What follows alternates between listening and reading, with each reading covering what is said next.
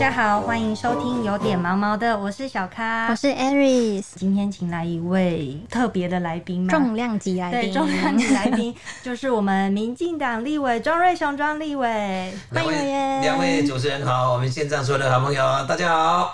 委员好，委员好，就是委员，我们等一下要叫你委员，还是可以叫你熊哥吗？都可以，那我们就叫熊哥，感觉比较亲切一点。因为其实我怕那个听众朋友不知道，我们委员其实养了4只大狗，对，分别是有哈士奇，然后还有秋田犬跟柴犬。这4只都是大狗，想必平常照顾应该非常的困难吧？不会，其实对狗的照顾啊，它是非常简单的。可能大家一定会想说，啊，你吃饱休养，几个一家狗。对啊。那我先说，我为什么会去养狗啊？好。但其实我小时候，我们家我们何止是养狗，我们家小时候在乡下，有养狗、养猫，而且还有养猪。还有养牛，我到现在我们那个猪圈啊，还有那个牛棚啊，都还跟以前的样子都还在所以我后来就从屏东，然后到台大来念书，然后后来当了律师，当了议员，那当立委这些年这很忙呢。其实也没有像你们想象的说啊，我为什么要去养这个宠物，养那么多狗？我是一直到了107年我母亲过世，我母亲80-90岁那时候过世。那我那个时候呢，看着我爸爸坐在轮椅上，他每天都抱着那个狗，那一只狗是我二嫂家的，他抱着一只狗在那个灵堂前，就陪伴着我的妈妈。那我其实我就非常感动，我觉得我父亲抱着那一只狗的时候，他是非常疗愈，受到慰藉的。对，那我就跟我那个时候我就去跟我的一些朋友问，你有狗不啊？比如说我就问小咖，小咖你有狗吗？你有狗？狗好，我去找找看，我就知道你一定没有嘛。对。然后我就问 Aries， 我说你有狗吗？你讲我狗啊，不我该到水矿吗？我也知道你没有嘛。然后就再找问了两个几乎都是一样，我就想说慢慢找。哪知道几天以后你们每一个人都跟我回报说，有嘞，我家只只秋田嘞。我讲无你抓了我看卖，就抓了看，这袂歹啊。你都已经带来了，当然说不错啊。对。那另外呢，有人就另外的朋友就把有带了各分别带了小小的，不知道去哪里抱来的那个哈士奇。对，小小的那抱来了，那么小，很可爱。可是你不好意思跟人家说不要，人家送来了。然后加这一只 Toro 就送了4只过来，那所以呢，我想说，一下子这么多，那怎么办呢？对啊。可是我也全部就把它养起来了，那所以一次收4只，一次就4只。那所以我有一只秋田，但是秋田是阴阳眼对，它有蛮特别的，一青一黄。那一只黑色真的是很酷那是哈士奇，我的黑洞。那个还有一只红色，一只叫红豆。红豆就是等一下讲完你就知道我狗的名字很好玩。对。那我的那个秋田它其实叫做珍珠。那我这只叫 Toro。所以我的狗的名字都很好吃。Toro， 我们东港就黑尾 Toro， 就是我们现在坐在桌上这只。这是黑柴。那另外一个叫红豆，我们万丹的红豆。另外一只哈士奇是黑豆。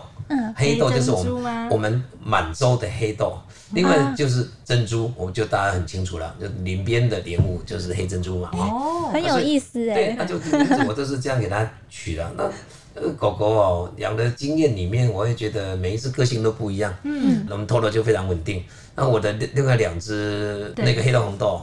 那个整个房子简直快被他给拆了，真的被他拆。好像哈士奇就是这样。对，那秋田呢？它就我们的珍珠，它就是它看起来就很凶猛，体型又大，又好像很吓人，然后又是异色瞳。对，但是其实它是呆呆的。我原来一直摇头。对，它真的是呆呆的，这个根本就我们这一只，你看坐在这个地方，你就知道它超级稳定啊。对啊，真的超级稳定啊，所以很乖。它小时候我现在它把它装到那个箱子里面。我就带着它搭高铁。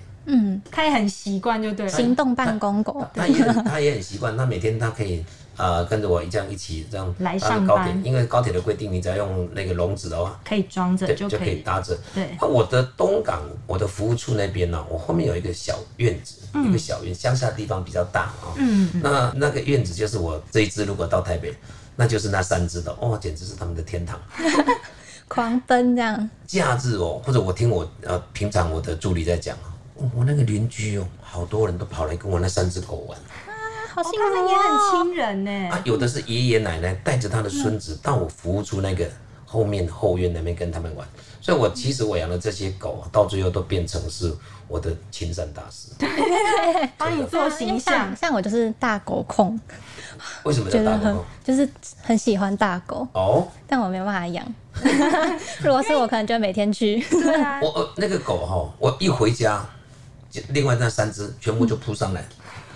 太想你了，你会觉得哦，这些狗狗真的是要找爸爸撒娇，还真的很贴心呢。因为晚上我都会回去啊，回去我都会到后院去看一下，所有的狗全部都会跳上来，所以我再怎么累啊，回去都会跟这几只狗玩一下，哎，整个人就变得非常轻松了。对，就忘记立法院的那一些纷纷扰扰了，很疗愈。看到狗就什么都忘了。哎呦，我们就真的比较喜欢动物啦，因为小时候那个乡下都乱养啊，乡下每一家其实以前的养狗都是过除啦，那其实在我们的以前也会养牛，当然是为了耕田啊，啊养猪是为了补贴家用啊。对，我会养猪呢，我以前养我们家养到我们你不要笑，我们最小小的每一个人业余的哦，都可以养到20-20头哦。哇塞，真的。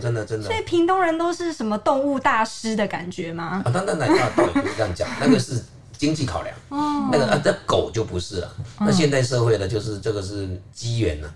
你像我另外还有一只猫咪，对，一只橘白色的猫咪，是叫霸王吗？它叫霸王。我就觉得它特别漂亮。那个是我去参观那个猫狗的收容机构的时候，对，它好好笑。我为什么去参观它呢？我在网络上看到说，哎，有人弃养，我想说啊，我们去看一看，如果有机会去看一看。刚好到屏科大那个地方哦，我就去参观他们的猫跟狗的收容的这样的一个机构。我去的时候，我那只霸王自己扑上来，好不好笑？直接认定主人，半路认奴才。我喜欢阿告阿内啊！我看到他的时候，我吓一跳。为什么吓一跳呢？它跟我小学时候的记忆的那一只猫一模一样。你们家那时候养的？有，我们家以前有养一只猫，没有想到说40-50年后了，会有一只猫这样跳上来，还跟小时候记忆的那只猫的形状都一模一样。哦，我觉得很有缘分。然后它其实也是在跳上来讨抱抱，哎，我觉得它好可爱，我就把它领养回家，你知道吗？哎，理事长说不行。我说啊，不行啊，你不是要那个给人家领养？他说我们要挑我们要看你适不适合领养。哦，筛选饲主的意思。筛选饲主，那好吧，随便你们，你就跟他约一个时间。约我记得是礼拜几的一个下午，然后他约我，我就刚好从台北，然后在立法院回去刚好那天下大雨哦，我就领他到我后面的院子那边。我说走，我带你去看我的狗狗。我去的时候，我的那个狗狗3只，我那天穿着西装，还有白色的衬衫。那我的狗狗就正在下大雨，他们看到我也知道一定是跳上来的，很开心，就3只就扑上来。下雨的时候，结果呢，那个理事长在旁边，他看了傻住了，然后一下子我就到前面去，我说啊，你不是要来看我适不适合？那你要检查什么？他说你通过了。我说为什么通过了？你给他整笑哟！我从立法院赶回来，然后你有没有干嘛？你说一般人看那个狗狗这样扑上来，你又穿着你的西装，然后又你的衬衫又是白色的，应该你会闪开。对，所以就算你没有把它推开，你也会闪开一下才对。对，啊，你就把他们扑上来，就把他们抱住，所以我认为你是一个爱护动物的人。我说这样也通。因为我就喜欢我的狗狗啊，它跳上来，我当然会给它抱住啊。衣服脏，我再洗就好了。那你看狗狗也这么爱你，他们对我是真的不错，所以我就，所以它实地到我服务处来审核哈，我就真的通过他们的考核，所以才有我现在的霸王。啊，你看。我那么漂亮的猫咪，名字又是吃的，因为我们屏东的霸王真的也很好吃。这真的是亲善大使。对，没错。那委员平常就是因为养狗狗，就是最重要的就是这个教育的部分。对。那熊哥平常都怎么样教育我们的这个 Toro 啊、珍珠啊？哪有那么厉害？这个我有点打高空了。什么我的教育我自己教育不好，我还有办法教育狗？那个其实就是你要去适应。嗯。我们养了宠物以后，你最怕它会伤到别人。尤其是服务处，我们又是公众人物，哦、对。那你像那么多人来人往，那阿公阿嬤带着孙子来，虽然跟他们玩嘛、啊嗯，可是那个已经讲到后面的故事了。刚、来的时候啊，那我那个秋田哦、啊，你毕竟他是战，他跟这个 Toro， 跟我们 Toro 那个柴犬，他们都是战斗民族哎。对啊，你说叫我去训练他们，我哪会训练他们？嗯。可是我刚好有朋友在屏科大。屏科大那边的老师刚好有在训练那个狗狗，嗯，那呢，我因为担心这个狗会去咬人啊，很麻烦啊，毕竟你像秋田那个是猎犬啊，嗯，对，那是很凶猛的呢，又是斗犬呢、而且它只认一个主人呢、你说别人来它哪理你啊？嗯，它只理我啊，不理别人反而又去咬别人，那怎么办？嗯，哎，我就想到，哎呦，也毛毛的呢，那我就拜托们，拜托，所以我尤其那个。你不要看那个哈士奇那么小，他刚到我孵出来的时候，破坏狂，什么都咬，那个箱子一下就被他破坏光光了。反正什么东西你很难想象，回来你就什么东西你只要被他看到毁了，咬烂，真的全部被他毁了。然后就很担心说，万一他们如果去攻击到民众。你怎么办？所以我就把他送到那个屏科大的工作犬的训练中心。嗯，我让他们住在那个地方。哎、欸，小小玩意哦，他们就有念书的呢，住宿学校，住宿呢，真的住宿呢。嗯，当兵训练了5个月，那很久哎，对，蛮久的。哦，你不晓得都要去看他们、因为你跟他养了，你会想念他。我去到那个训练中心的时候。这几只全部又都扑上来了，恳亲会。有时候爸爸，我在这边都被叫起立坐下，我不想要起立坐下，赶快冲过去。他们那边的环境还不错，他们屏科大那个地方，他们那个空地很乡下，不像你们以你就从台北在看，我们乡下那个地方，因为就腹地就很大，对，而且屏科大就真的超大，超大、然后你去看那个我那个哈士奇看起来很像狼，对不对？对。我其实我没有狼而已，不然我也喜欢养狼。那最好玩的就是说，他们就把他们训练完以后，让他们变得比较有规矩。对。他们回来以后，他们对人就真的比较亲近了。会比较服从一些指令，对不对？他都会给人家乱撒娇。我那个红豆好好笑，人家那个邮差来哦，他就给人家扑上去，给人家抱住。有一次我觉得我很丢脸，邮差跟他说：“我们有这么熟吗？”不给面子啊，很亲人啦、会跟人相处了。真的有学过有差，有念书有差。对，真的。可是他们猫跟狗在一起哦，不得安宁，打架啊，很会打架。那、你会觉得是只狗跟猫一定被欺负，对不对？对啊，错。我们家猫很多厉害的，我们家那个红豆跟黑豆，然后动不动就要去跟它玩嘛。它根本就在捉弄它，因为猫的体型比较小，对。然后它就冲，故意要扑过去，然后我们骂完就躺下去，一副要跟你应战防备一样。然后呢，那狗狗这几只就过去要去捉弄它。我们那个猫很多厉害，你知道吗？它用它的脚连续给那个每一只狗，只要你过去都给它塞耳光。你说无影手这样狂打，连续这样一直打，我才知道说，猫咪的动作这么灵敏啊。对，那可是我那4条狗狗也都让着它，纯粹跟它玩了，也让着它，所以他们算还是很。相处的还算就打闹这样，一个愉快啊，对啊，对，好好笑哦。那个委员有时候要出来调停一下，对不对？那当然到最后我要先出来调停，要把它爆开啊，隔离，就回到猫咪自己的，我们骂完自己的窝，然后这几只就看着它就不好玩，它就走掉了。刚委员是不是有讲到 Toro 跟其他兄弟姐妹会？比较会吵架，我很会吵，因为后我才发现说 Toro 真的是战斗民族，嗯，那个柴犬真的是战斗民族，它体型比秋田小，然后比哈士奇小，对，可是呢它很护食，就它的东西你别想跟它要，你想偷吃它的东西它会跟你拼命。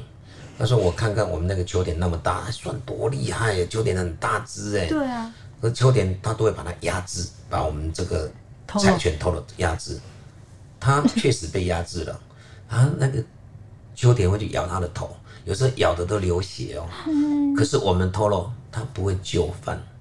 最后的我跟你讲结局，结局是我们偷了头上流血，可是呢，那么大只的柴犬，珍珠，或者说两只那么大的哈士奇，黑的跟黄豆，到最后必定是跛脚，两败俱伤。两败俱伤，最伤的就是我，我就要带他们全部带去看医生，好，我就要亏钱。哦，这个戏嘛，一直不断的一个上演，那也没办法，嗯，也没办法。应该是小时候吧，现在长大应该稳定很多，没有，现在还是一样，就是在打闹。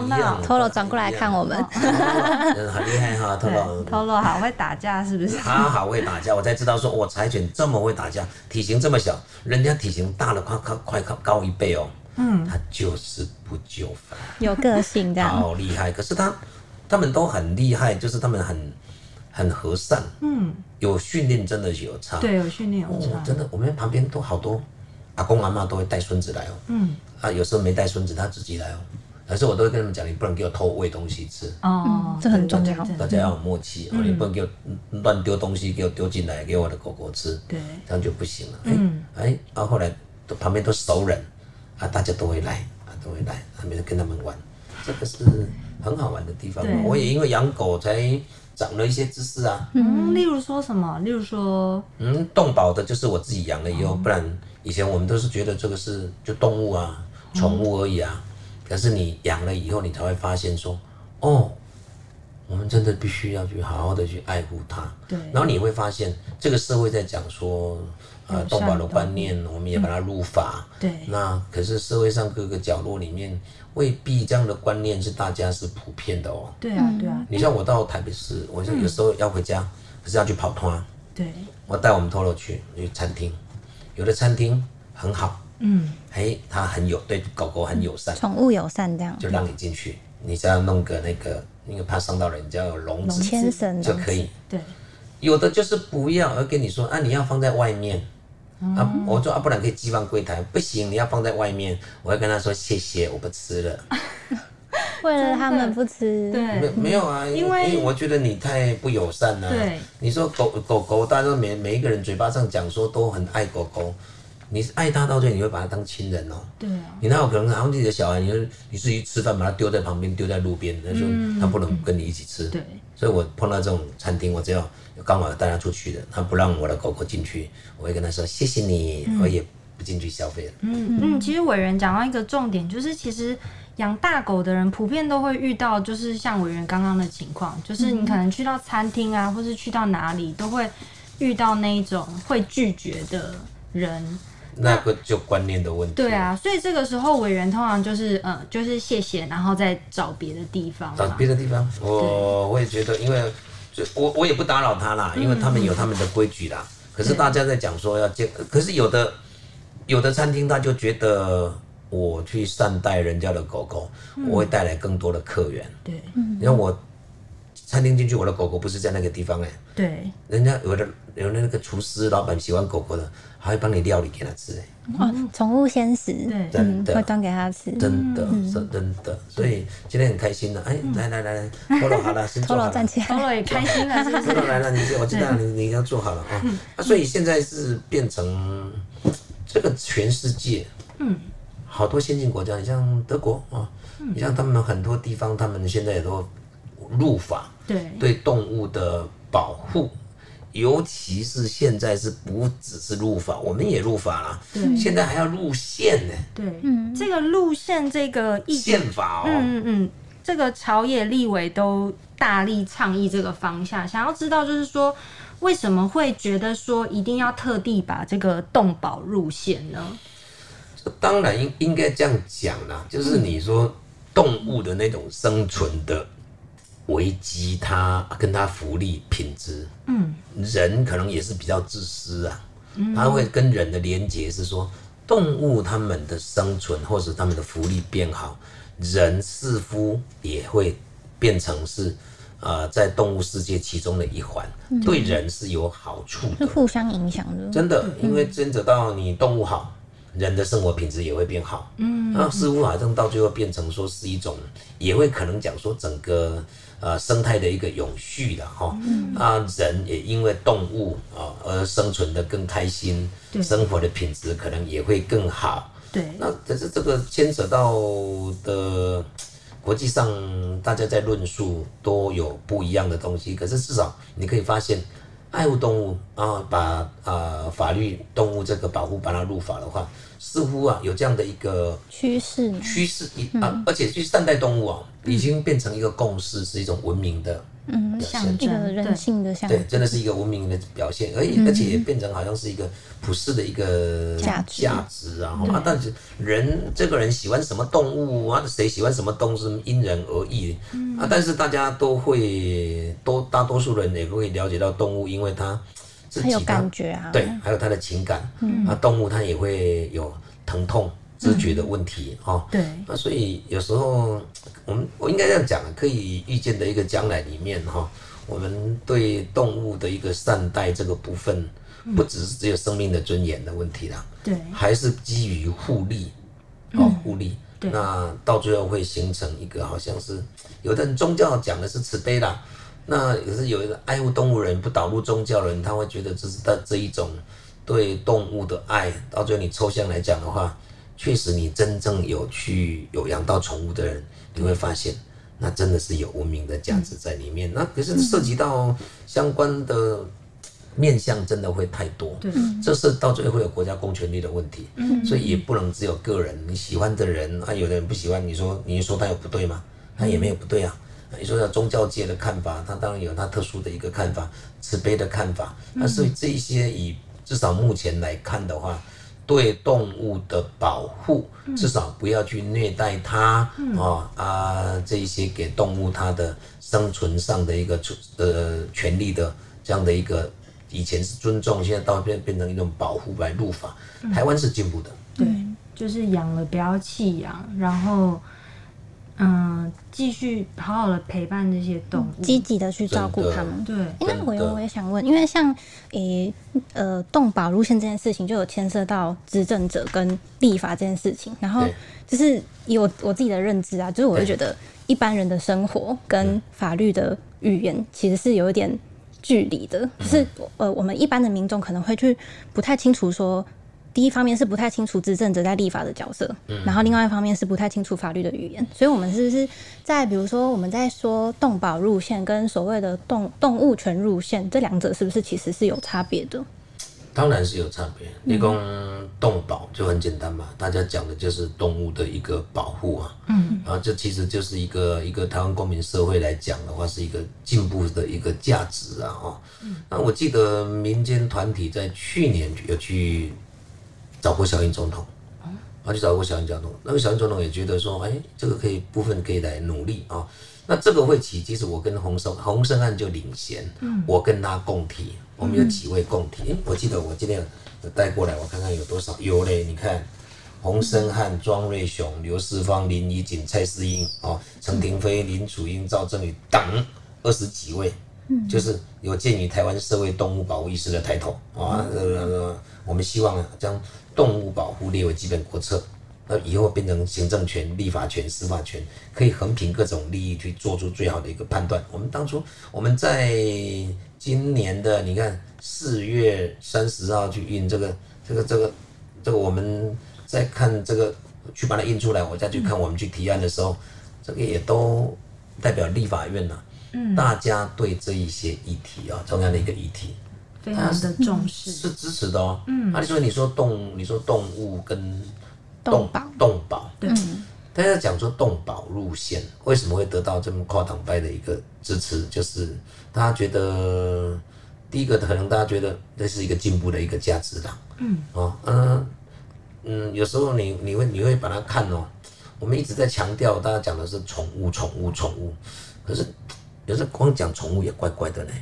那、如果你不宠的时候，它就不是物嘛。动物不只有宠物。对对对，所以就变成说，也有它在陪伴你哦。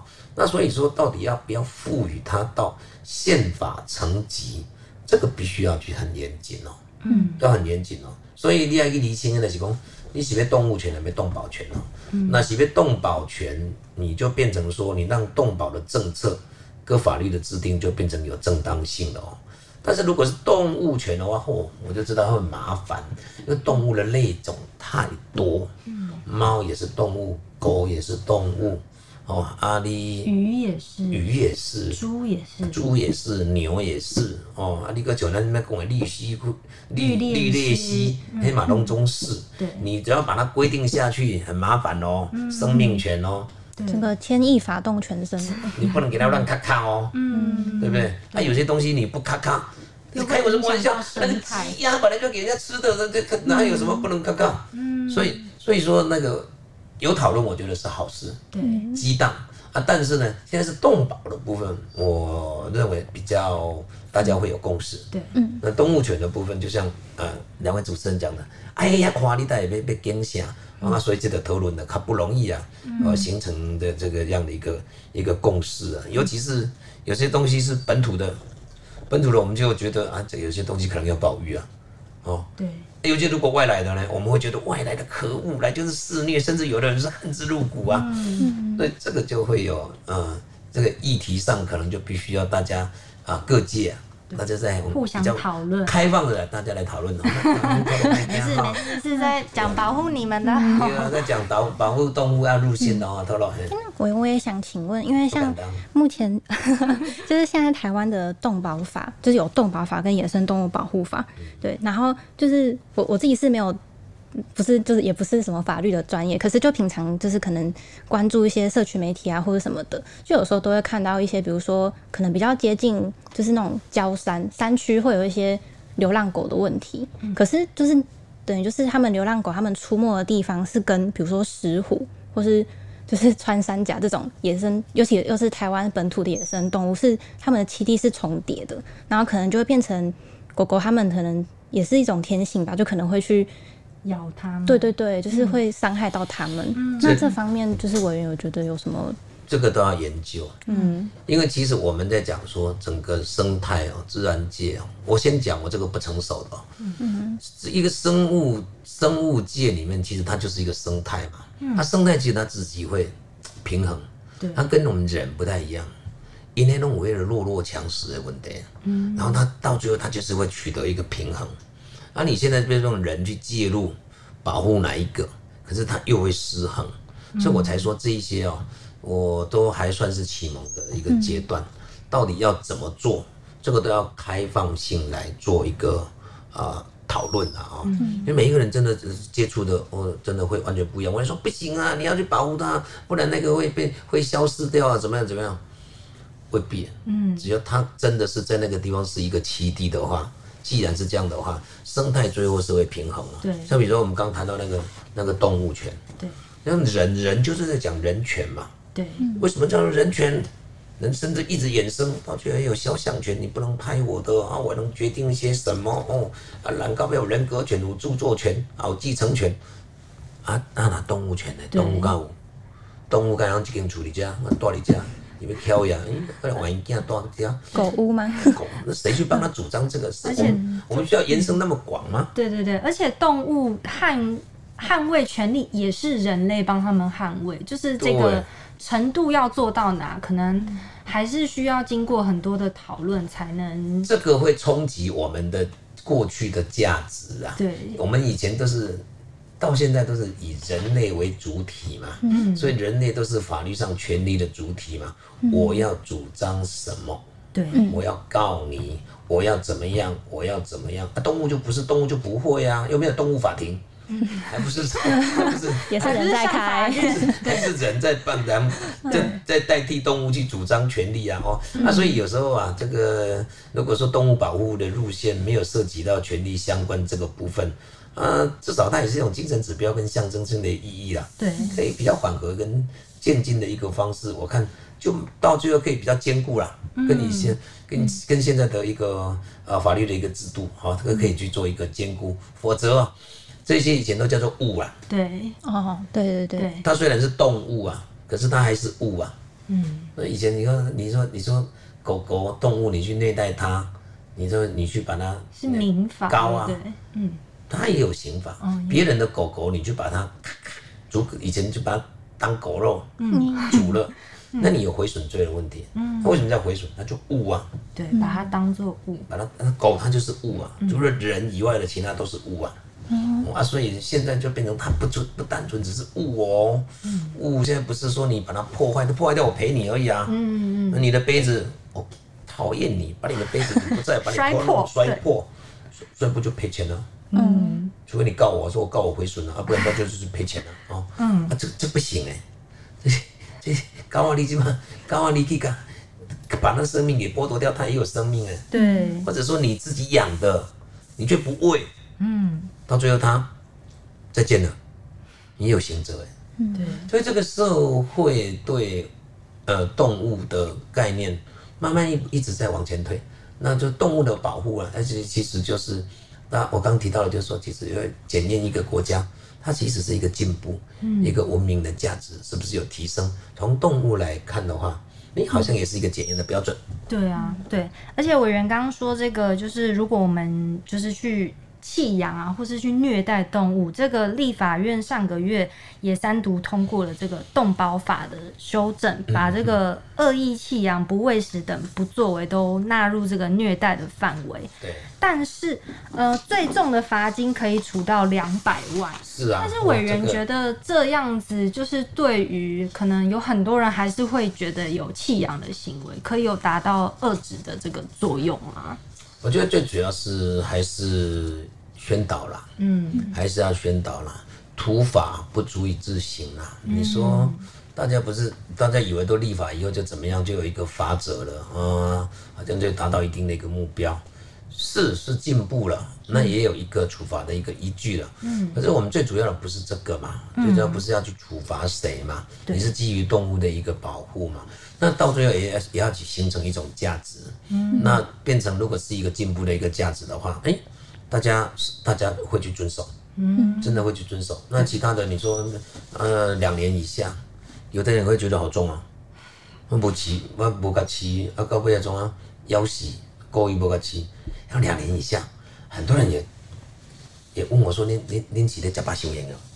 也有人会这样啊，那就是代表说，这样的一个立法过了以后，社会那到底是不是有共识的，或者说是大家是基于说啊，只是说啊，后来领导完了注定啊，玩咖喱玩对，但你公干们好像是不够进步，所以这一些我也知道当中会有一些落差，但是这个就必须要透过宣传，或者说学校里面的一个教育，这个很现实的哦，这一定要去做的哦，或者你说，虐待动物，很多小朋友是玩哦，对对对，他不了解那个轻重，真的哦，以前我小时候。就是大家都会去拿石头什么去丢狗啊，很多啊，都有这种。对，社会上常常在发生。我觉得是小时候不懂事，有时候就是会做这种事。那可能学校教育如果也没有，像我以前就是学校可能没有在教这种动物爱护动物的这种宣导这种观念吧，所以可能你有时候丢石头对动物丢石头这个动作，你不会觉得怎么样，但是如果都没有人纠正他的话，他可能到长大就是会一直去，就是把这些事情视为理所当然，或者他觉得这也不是什么犯错啊。那所以这就很麻烦了。我说为什么要说？你像比如说小朋友去丢，围栏公，我也是因为调皮去丢，有的人是真的丢。你像台湾迷有那么多，对不对？对。动不动就给把人家那个农产品全部把人家吃光光。你说何止是丢，还要装电网电它哎。所以你说这个观念，你说跟法令上，你又会觉得好，是不是冲突了吗？对，我们不是在讲说，你去你去把它弃养哦，不喂食哦，好像是就变成遭使动物遭受这样而受伤的话，或者它的重要器官丧失功能2年以下。对，不弃养而已哦。嗯。可是你哦，我们一般又讲说，我们把动保是动物保护的品项把它解除掉以后，它不在保育类的，不在保育类，它就可以有一定作为哦。嗯。啊，你满山满谷都是猕猴，啊，你一下来把人家荔枝、把人家红龙果、把人家水果全部吃光光，你是农夫，你会怎么办？ 生气，但是法律又规定说，我不能伤害它，因为它是保育类动物。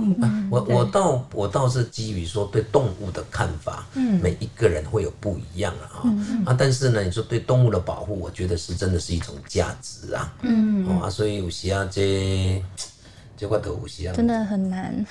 那你看这个刑很重嘞。 他的并罚20万以上，然后200万以下呢。对、哦，所以你说通过对这种弃养的哦，你说用这样的一个遏制，是不是有效果？我认为会有效果。嗯。啊，可是真正在罚的时候，嚯、哦，那一定哇哇叫。执行上。所以你既然要这个法令都已经通过了，政府还是要再去啊好好的去做一个宣导，说你不行哦，要不然到最后法律都定好看的嘛。嗯。要罚又觉得太重。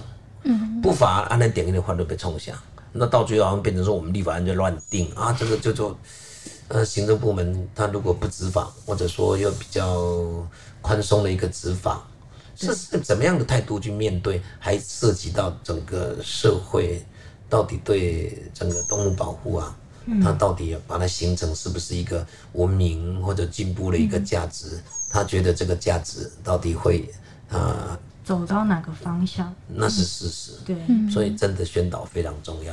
对，而且像刚刚委员提到这些例子，就是觉得不管是宠物、经济动物、野生动物，那他们这些动物的保护的权利跟人类的利益跟权利，然后怎么去平衡，就是就算立法了，然后在执行上应该都还是会遇到很多很多的困难，真的不是像我们大家想的那样。反正就是保护意识的抬头啦，但是问题保护意识的抬头常常会碰到挑战啦，那些挑战可能会来自于那个立场不同啊。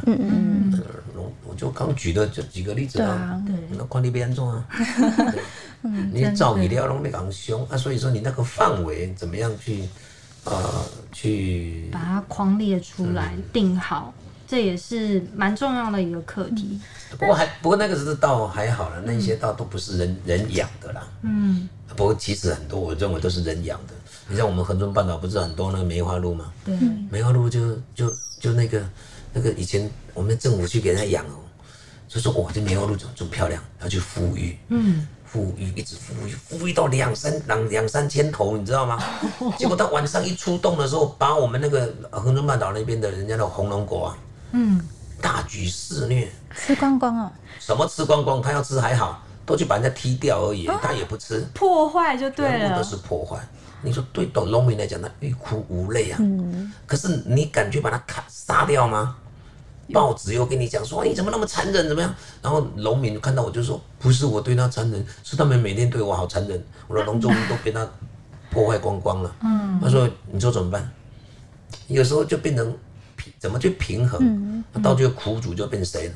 就垦丁国家公园，我就跟他讲，梅花鹿是你们呼吁出来的，你们都跑去给人家吃农民的农产品，你要赔。最后真的是这样解决？这就是真的要赔啊！要不然你说叫农民怎么办？ 对啊，他们这样也是蛮无辜的。这样怎么办？对，那你就又不能去把它杀掉。对不对？那刚刚其实提到蛮多动物跟动保法，但其实法律还有一个叫做《野生动物保护法》。这两个动保法跟《野生动物保护法》这两个也是在就是法律很多案子上面也会出现很多不同的现象。有啊，就我刚讲的啊，光是把它放在一起讲啊。我们本来就是动物保护的，一般在讲的不是野生动物啊。野生动物讲的就刚我提到的那些猕猴啊，还有那个梅花鹿啊，讲的那一些啊。那我们一般在讲的就是类似于宠物，动物上的一个保护。啊，你就要把它纳为你自己，你讲饲饲的了，就是你有饲，唔但有弃养的问题。对，不是你有讲饲，唔但有不喂食的问题。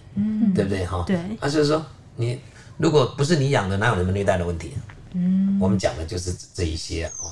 那所以说未来如果是因为像这种社会的这种价值或者共识会更高的话，我相信这一些会更完整了。嗯，会更完整。嗯，各方慢慢的讨论沟通啊。真的、啊，因为你爱护动物人，其实真的是越来越多啊哦啊，变成说其实现在好多都有。